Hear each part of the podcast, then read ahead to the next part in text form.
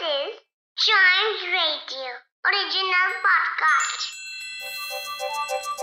हर दिन की एक कहानी होती है कुछ ऐसी बातें जो उस दिन को बना देती हैं हिस्ट्री का हिस्सा तो आइए सुनते हैं कुछ बातें जो हुई थी इन दिस डेज़ हिस्ट्री.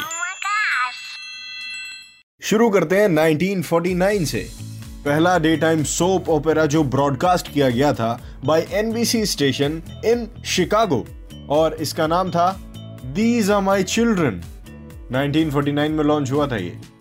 और अगर हम अभी देखें कि अभी जितने शोज़ आते हैं, वो एक घंटे के आता है, आधे घंटे का आता है। लेकिन ये शो मात्र पंद्रह मिनट के लिए आता था। हफ़्ते में पाँच दिन और पाँच बजे स्टार्ट हो जाता ये शिकागो में। तो इस शो की ये हिस्ट्री है, जो 1949 से रिलेटेड है। चलते हैं 1961 में। आज ही के दिन एक चिंपैंजी को स्पेस में भेजा गया था बाय यूनाइटेड स्टेट्स और वो अलाइव मिला था और अच्छी खासी हालत में मिला था बिना किसी नुकसान की।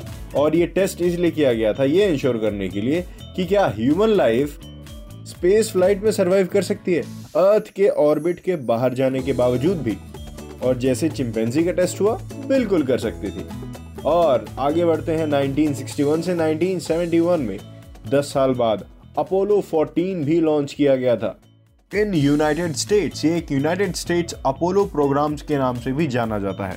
The third to land on the moon and the first to land in the lunar highlands Apollo 14 के लॉन्च पायलट्स थे Alan B Shepard Edgar Mitchell और स्टुअर्ट रूजा इसको सक्सेसफुल बनाने में इन तीनों पायलट्स का हाथ था।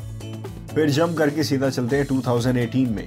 आज ही के दिन ब्लू मून और टोटल ल्यूनर एक्लिप्स एक साथ आए थे। ब्लू मून क्या होता है? It's an additional full moon that appears in the subdivision of a year और ल्यूनर एक्लिप्स क्या होता है? It occurs when the moon moves into the earth shadow ये तभी हो सकता है जब सन अर्थ और मून एग्जैक्टली क्लोजली अलाइंड हो।